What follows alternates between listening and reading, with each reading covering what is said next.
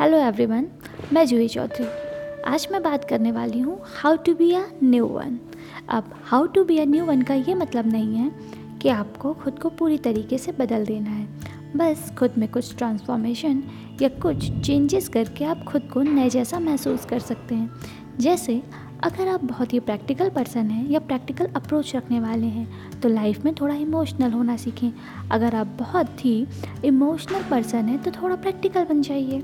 हमेशा दूसरों के बारे में ही सोचते हैं तो थोड़ा खुद पे भी ध्यान दीजिए। या सारा फोकस खुद पे ही रखते हैं तो दूसरों को भी अपनी लाइफ में थोड़ी जगह दीजिए। बस मतलब इतना सा है कि अपनी लाइफ में कुछ ऐड और कुछ सब्ट्रैक्ट करके आप खुद को नया बना सकते हैं। अब यहाँ पर कुछ लोग सोचेंगे कि क्या ऐड किया जाए और क्या सब्ट्रैक्ट किया जाए, तो आइए जानते हैं। नंबर वन, खुद को ढूंढो। आप क्या हैं, आप क्या कर सकने की काबिलियत रखते हैं, आपकी ताकत क्या है, आपकी पसंद नापसंद क्या है, आपको किस काम को करके खुशी मिलती है।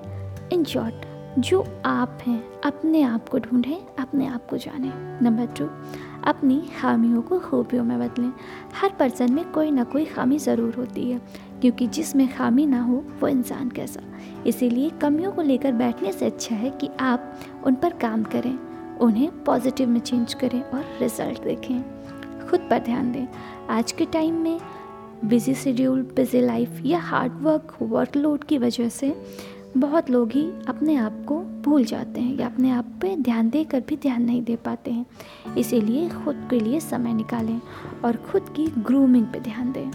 नंबर फोर, कुछ नया करें। हमेशा एक जैसा काम करना या उसी पुराने काम को करते रहने के तरीके से आप भी बोर हो जाते हैं। इसीलिए अपने काम को करने का नया तरीका खोजें। नंबर फाइव, धन्यवाद और माफ़ी दोनों सीखें।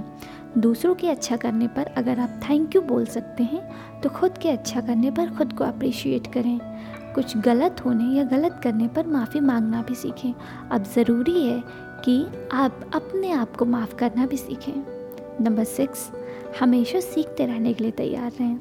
सीखने की कोई उम्र नहीं होती है और नॉलेज किसी भी पर्सन की पर्सनालिटी को इन्हेंस ही करता है।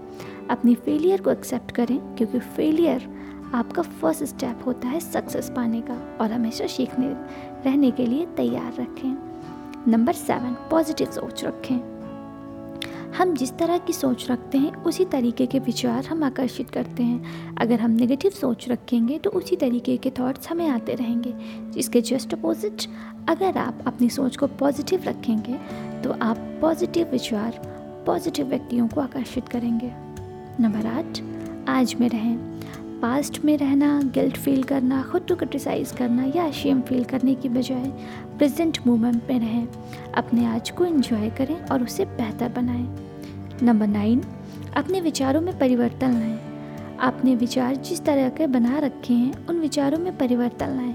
नेगेटिव थॉट्स आने पर उन्हें रोकें और उन्हें पॉजिटिव में चेंज करें। कुछ लोग हमेशा कहते हैं कि ज़िंदगी चल नहीं रही है, कुछ हो नहीं रहा है या रुक सी गई है, तो यही वो वक्त है। चीज़ों को ऑब्जर्व करें, उन्हें एक नया टेस्ट दें और नए सिरे से नई शुरुआत करें। Thank you.